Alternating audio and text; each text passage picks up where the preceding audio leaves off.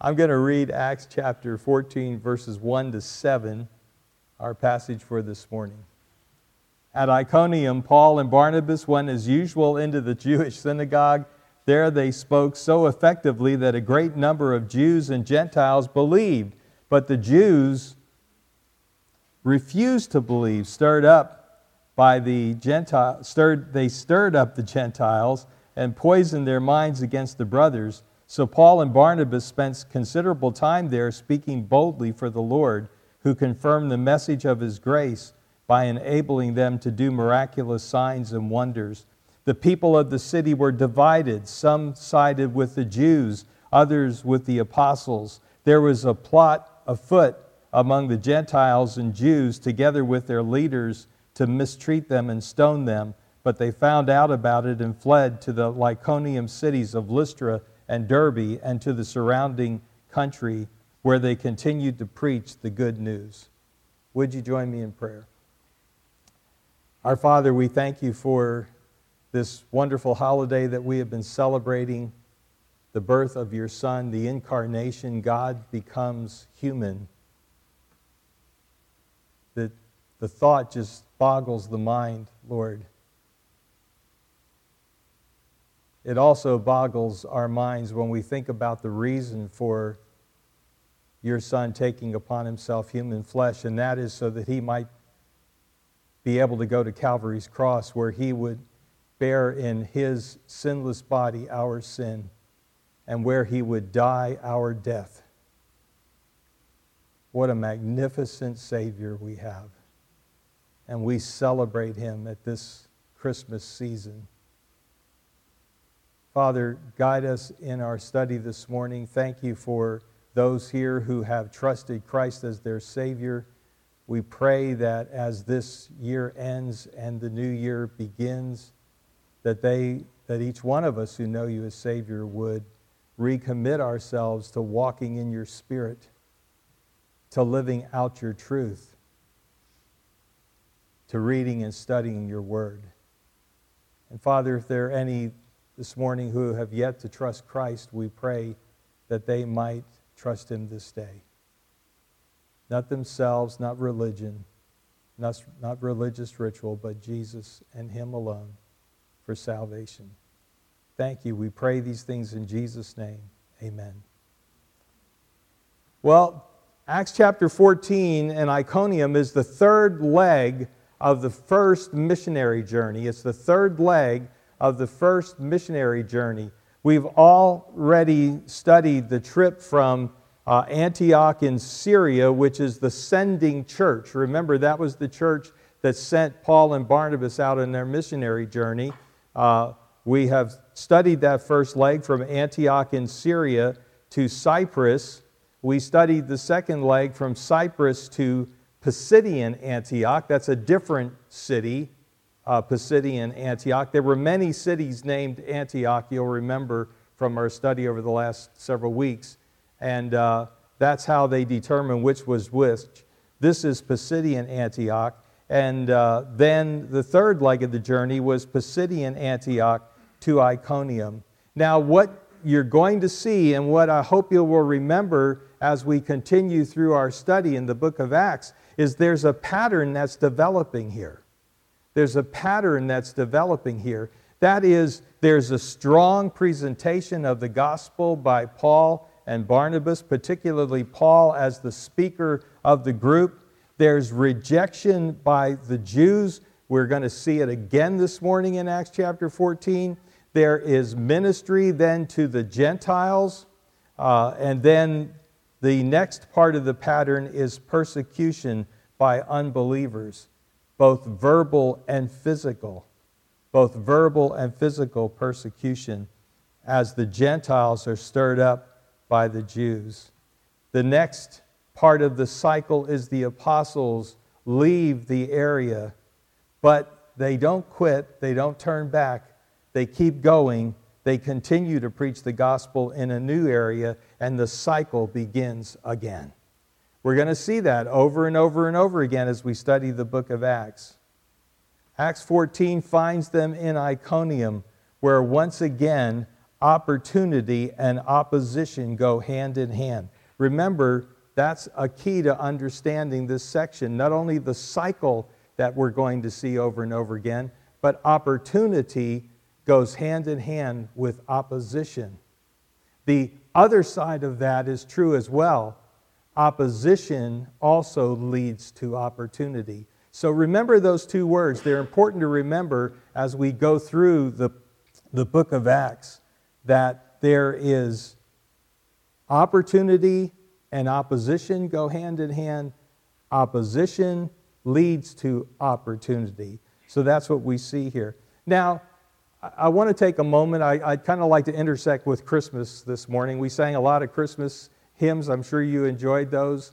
Uh, so I want to intersect a little bit with Christmas this morning. What, what was this message?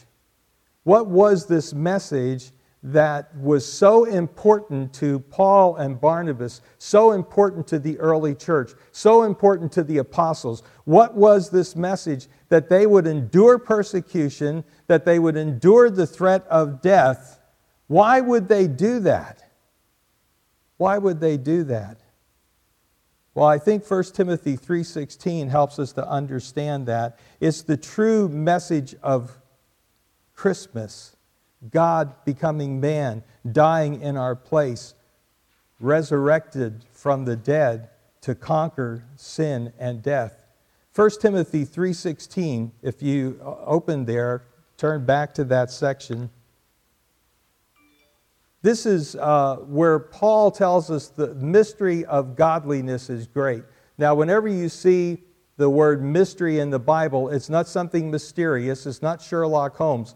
I found it funny that our passage for this morning in Acts has the word afoot. I almost wanted to say the scripture is afoot. Uh, but uh, uh, at any rate, it doesn't mean something mysterious. When you see the word mystery, what it is talking about is something that was previously unknown but is now being revealed, something that the Old Testament saints did not understand but now is being revealed more greatly.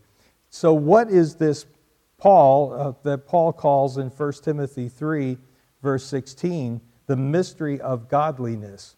Well, the next verses, the next uh, lines, are from what we consider to be an early Christian hymn.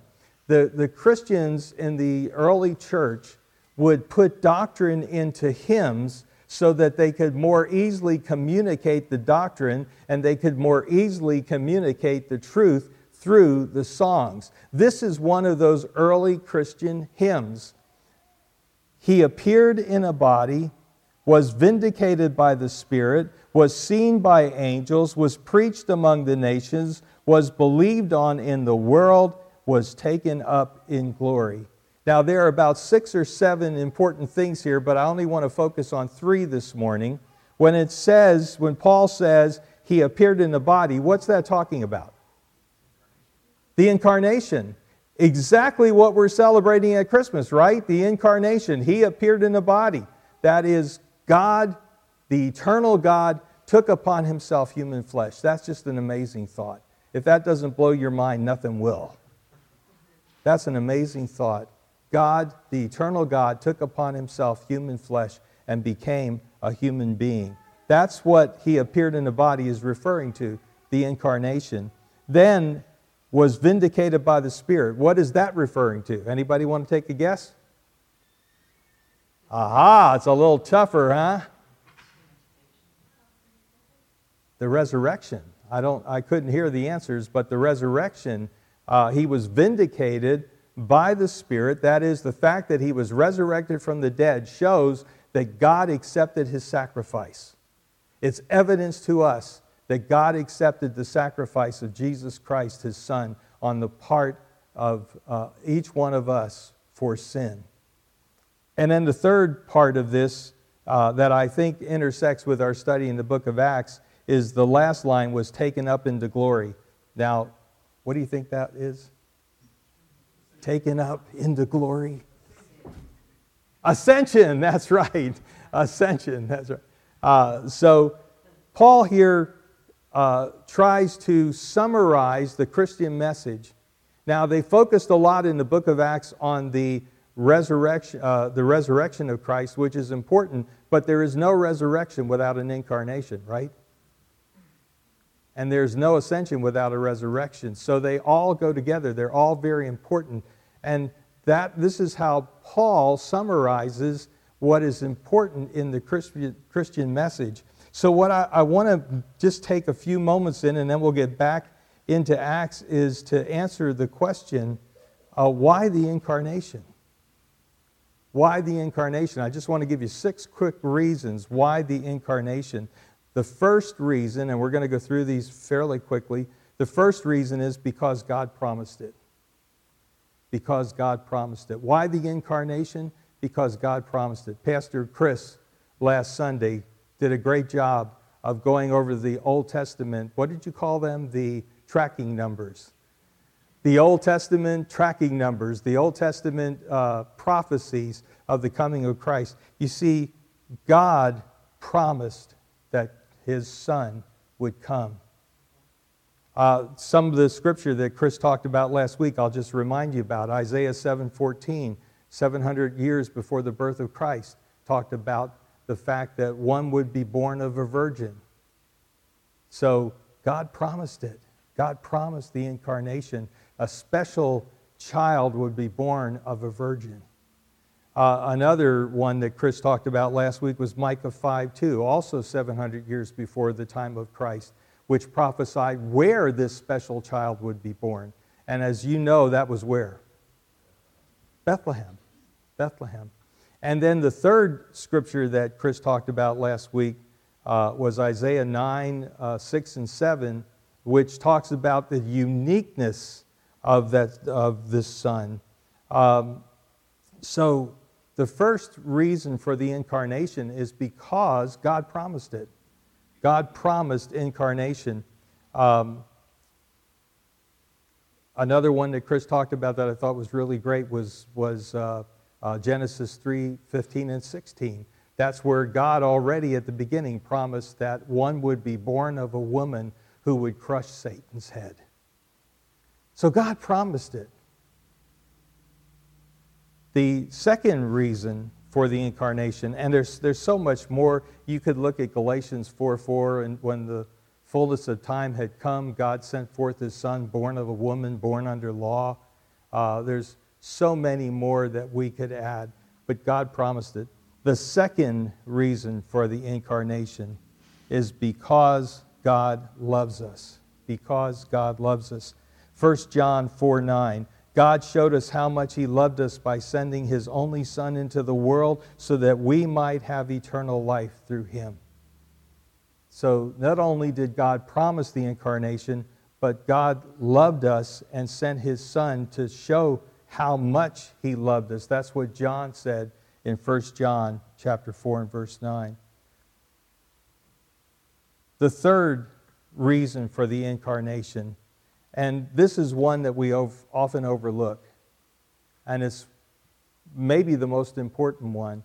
The third reason is so that God's justice would be satisfied. So that God's justice would be satisfied. John went, into, went on to say in 1 John 4:10, "This is real love.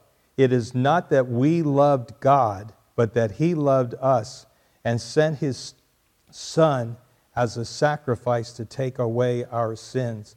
Literally what he's saying there, he sent his son to be the propitiation for our sins. That is a wonderful theological word, propitiation. It means satisfaction God is satisfied by the death of his son. See, he couldn't just wave his hand and said, okay, I, I just forgive you all. It's, it's fine. You sinned. You turned away from me. You really became pretty gross people, but it's okay. And pat us on the back. That's not what God did. You see, sin had to be judged. Sin had to be judged. Therefore, he had to send his son into the world to take upon himself human flesh so that he could go to Calvary's cross where he would take your place and my place. Sin had to be judged. Jesus was the propitiation for our sin. God is satisfied with his sacrifice. The, let me share a, a real quick um, illustration of this. Uh, any of you familiar with the name uh, Fiorello LaGuardia? Anybody ever heard LaGuardia? Okay, you know about the airport called LaGuardia Airport. That's named after uh, early uh, mayor of New York City named Fiorello LaGuardia. And uh, he was a colorful character, apparently. I don't know a lot about him. Uh, there's a, a, little devotional book called the Dad's Devotional Book that Kathy and the boys gave me some years ago. And I still use it today, even though we are empty nesters and they're long gone. I still like to look in Dad's devotional book. And they have a story about Fiorello LaGuardia. They say this about him in uh, this is Dad's devotional book. I'm quoting here. One of New York City's most popular mayors was Fiorello LaGuardia. Nearly every older New Yorker has a favorite memory of him. Some recall the day he read the funny papers over the radio with all the appropriate inflections after a strike kept the Sunday newspapers off the stands. Others remember his outburst against the bums who exploited the poor.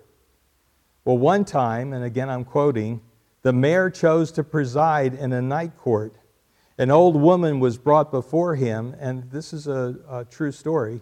An old woman was brought before him on the bitterly cold night. The charge was stealing a loaf of bread. She explained as her reason for the theft that her family was starving. LaGuardia replied, I've got to punish you. The law makes no exception. I fine you $10. At that, he reached into his own pocket and pulled out a $10 bill. He said, Well, here's the $10 to pay your fine, which I now remit. That's a great illustration of what God did. God could not just wink at sin, He could not just say, Hey, it's okay, guys. Sin had to be judged.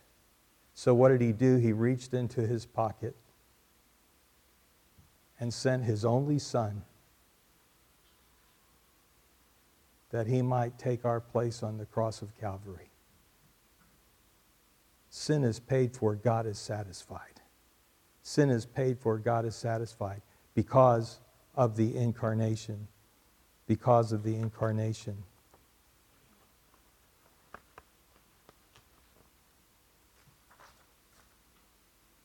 The fourth reason for the incarnation is because we were in need of a Savior. We are sinners. We are sinners. Uh, you, you, most of you are familiar with the scriptures. Romans 3:23. How does that go? All have. Okay, that's enough. No more torture. I won't torture you further further. All have sinned and fall short of the glory of God. Okay? Uh, Romans 6.23, the wages is death. You and I deserve death. You and I deserve death. We needed a Savior. We needed a Savior. The fourth reason for the incarnation is because we were in need of a Savior. The fifth, uh, I want to I want to go through these quickly. The fifth, there's so much more we could say about these. The fifth reason for the incarnation is so that Jesus could die in our place. How do you imagine the eternal God dying? The eternal God, the God who has existed always. God has never not existed. Can you imagine that? We can't imagine that. We, we came into being on a certain date, and then we were delivered on another date.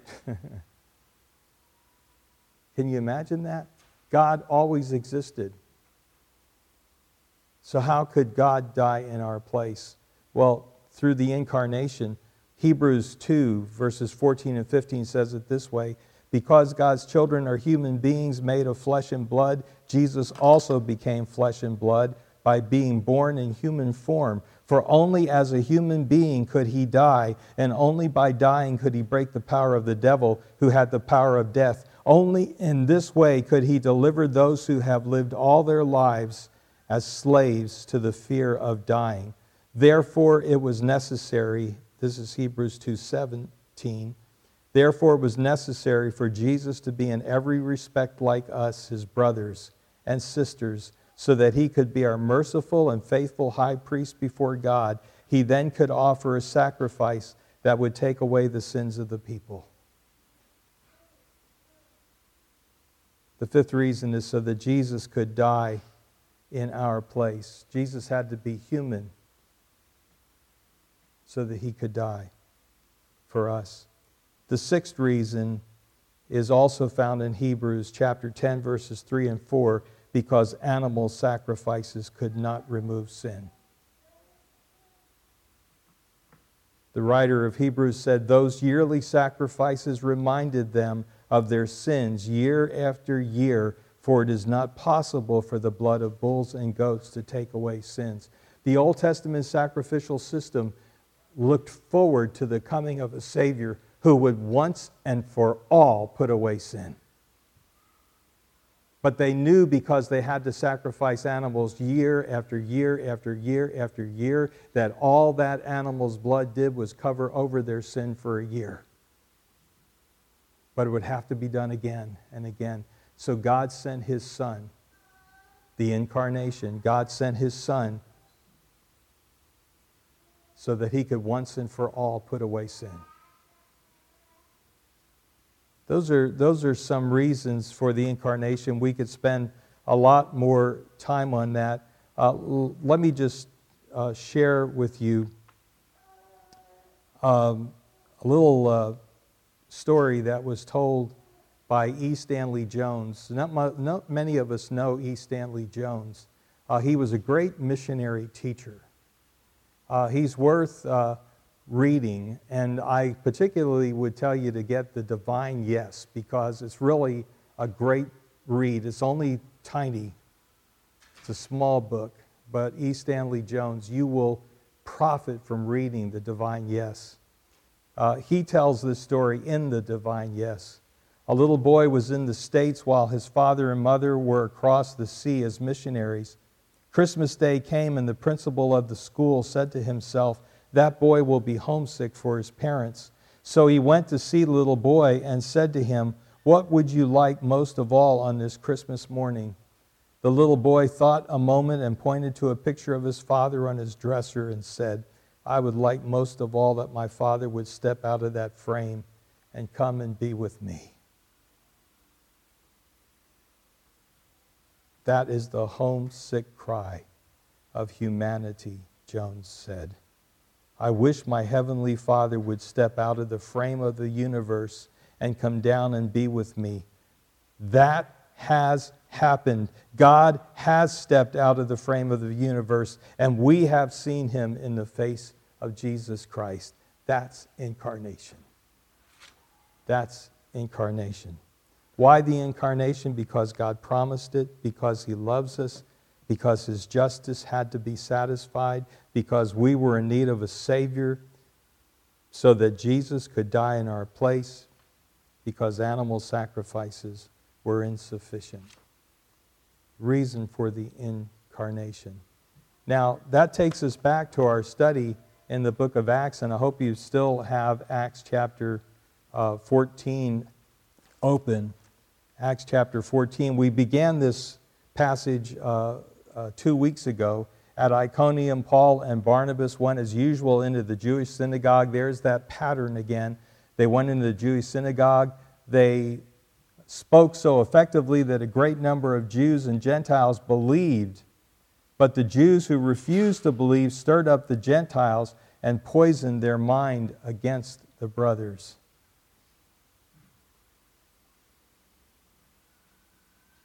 Well, why are people lost? Do you ever think about that question? Why, why are people lost? Well, I, I know it's because of sin. I know that because uh, they reject the Savior. But why do they do that? People are lost first and foremost because they refuse the truth. Not because it's too difficult to understand, not because uh, it requires some special knowledge, People are lost because they refuse God's truth. It's as simple as that. That's what Paul said in 2 Thessalonians chapter 2 verses 9 to 12. They perish because they refuse to love the truth and so be saved. They perish because they refuse to love the truth and so be saved. People are lost because they refuse the truth. Not that they don't understand it, not that it's too confusing, not that it's beyond their comprehension, but because they refuse the truth. You see, those who are lost are lost not because they lack information. Now, we do need to be about taking the gospel to them. There's no question about that. The scripture makes that clear. You and I need to be sharing the gospel with those around us. Those who do not know Jesus Christ as Savior, they need to hear the truth. But the bottom line for why people are lost is because they refuse the truth. It is a moral decision. People make a moral decision to refuse to be saved, to refuse to submit themselves to God. It's a moral decision. They don't want to give up a certain lifestyle. They don't want to give up the lifestyle of sin, and so they refuse the truth. It's not that it's hard to understand, but they don't want to give up their sin.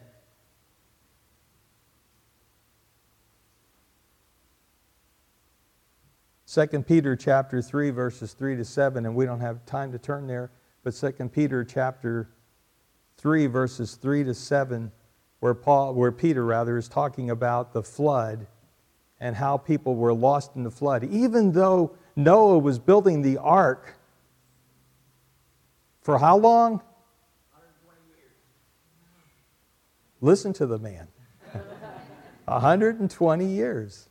He was building the ark. They knew something was happening, they knew something was coming. No doubt Noah had shared with them it was coming. But why did so many perish? Why were so few saved? Why? Peter tells us it's because they deliberately forget. Future people who are lost deliberately forget that there was a flood and God judged the world by flood. And this present world is reserved for destruction by what? Fire. Destruction by fire. People are lost because they refuse the truth. It is a moral decision on their part. They deliberately reject the truth. They refuse to believe the truth and so be saved. Well, we go on Verse 2 The Jews who refused to believe stirred up the Gentiles, poisoned their mind against the brothers. So Paul and Barnabas spent considerably time there, speaking boldly for the Lord, who confirmed the message of his grace by enabling them to do miraculous signs and wonders.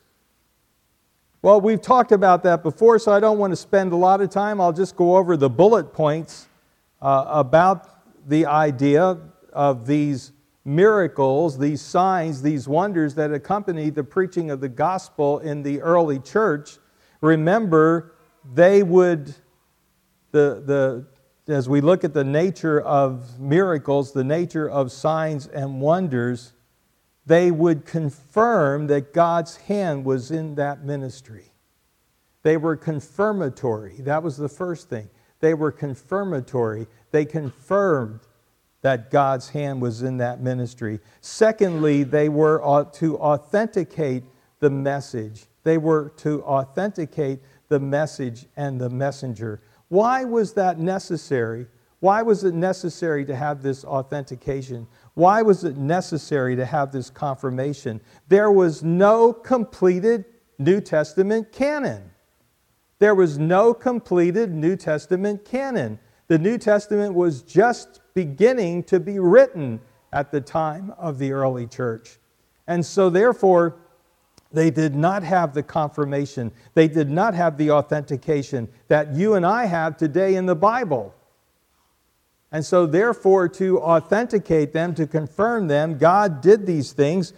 Paul in 2 Corinthians 12 12 calls them signs of an apostle. In fact, it was only the apostles and a few others like Barnabas who did these signs and wonders that authenticated their message, that confirmed their message. Remember also, it would identify the third word that we need here, it would identify them with what person?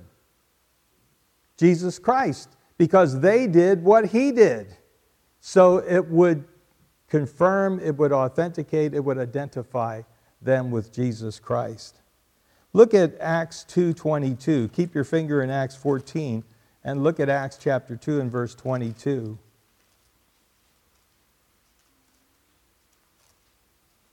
We'll see if I can find it quickly. I wouldn't do too good in a sword drill, right? Anybody here know what a sword drill is anymore? Okay, we have a few people. Acts 2:22 Men of Israel listen to this. Jesus of Nazareth was a man accredited by God to you by miracles wonders and signs which God did among you through him as you yourselves know. In other words, God accredited Jesus' ministry through those miracles and signs and wonders that he did, which the Old Testament predicted the Messiah would do. And so now God was authenticating, God was confirming, God was identifying the apostles by the fact that they did these same kinds of miracles. J. Vernon McGee said, As we have seen, Paul and Barnabas had the gifts of an apostle, the sign gifts. They came into these places without any New Testament with the message of the gospel. What were their credentials? You see, that's the key here. What were their credentials? How could they prove their message was from God? The sign gifts were their credentials. They needed them. Today we have the entire Bible, and what people need today is to study this Bible and to learn what it has to say. If only we could get people to do that. Were y'all listening to Steve earlier? When he made the announcement? You know, we had some of our guys in seminary, and Chris, maybe you found it the same way, who crammed four years into five or they crammed four years into six. We're supposed to graduate in four years, but many did it in five years or six years or seven years. So why don't you cram your Bible reading, your one year Bible reading, into two? Or cram your one year Bible reading into three? Just do it. Just do it. If you get behind, don't worry about it. Like Steve said, pick up where you're at.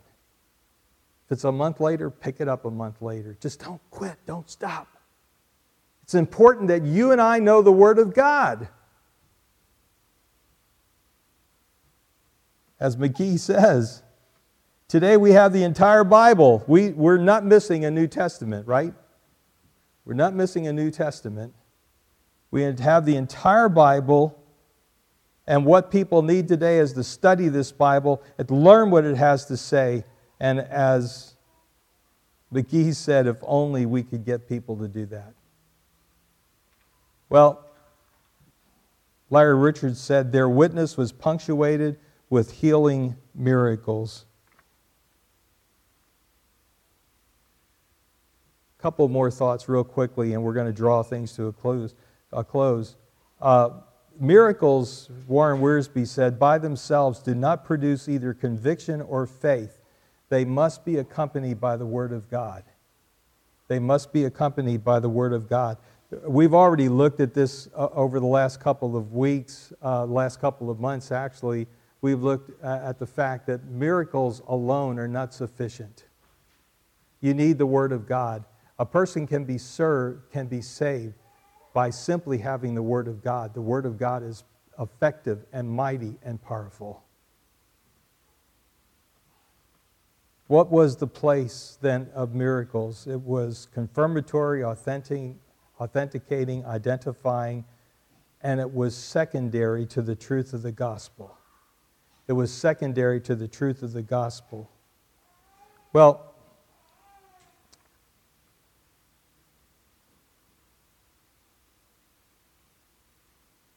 So Paul and Barnabas, verse 3, spent considerable time there speaking boldly for the Lord who confirmed the message of his grace by enabling them to do miraculous signs. The people of the city were divided. Underline that word because remember, divided is another key. The gospel divides, it doesn't unite, it divides. It divides believers from unbelievers. And so there we have that word again. The people of the city were divided. Some sided with the Jews, others with the apostles. There was a plot afoot. Aha, the plot is afoot. There was a plot afoot among the Gentiles and Jews. Do any of you read Sherlock Holmes? There was a plot afoot. That was a laugh line. You're saying get on with it. Okay, I, I get it. Get on with it. The people of the city were divided. Some sided with the Jews, others with the apostles. There was a plot afoot among the Gentiles and Jews, together with their leaders, to mistreat them and stone them. Wow. I might be in trouble today if that were still happening. uh, to mistreat them and plot them. But they found out about it and they fled to the Lycaonian cities of Lystra and Derbe and to the surrounding country where they continued to preach the good news. They did not quit. They did not quit, but continued to preach the gospel of His grace. What is the gospel of His grace? The gospel of His grace is defined by one person as this the news that God loves people and has provided salvation as a free gift to those who put their faith in Jesus Christ. Have you put your faith in Jesus Christ? Today's the day. Not tomorrow, not the next day, but today is the day. Put your faith in the one, Jesus Christ, the one that God sent, his son Jesus Christ, to this earth at Christmas time. Well, many were responsive to the gospel in Iconium. Yet Paul and Barnabas found that opportunity and opposition went hand in hand. That principle is still true today. Let's pray. Lord, thank you.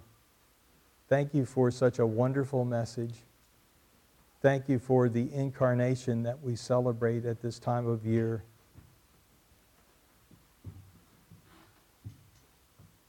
We pray, Father, for the people here in this auditorium. We pray for the people that we, each of us, knows who need Jesus Christ as Savior. It's a decision that people so easily put off at their peril. There are any here who need Christ, may they do business with you this morning and acknowledge that they are putting their trust in your Son.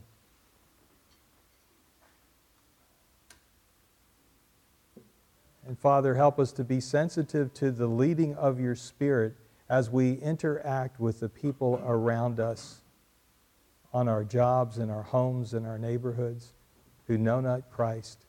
Make us sensitive to your Spirit.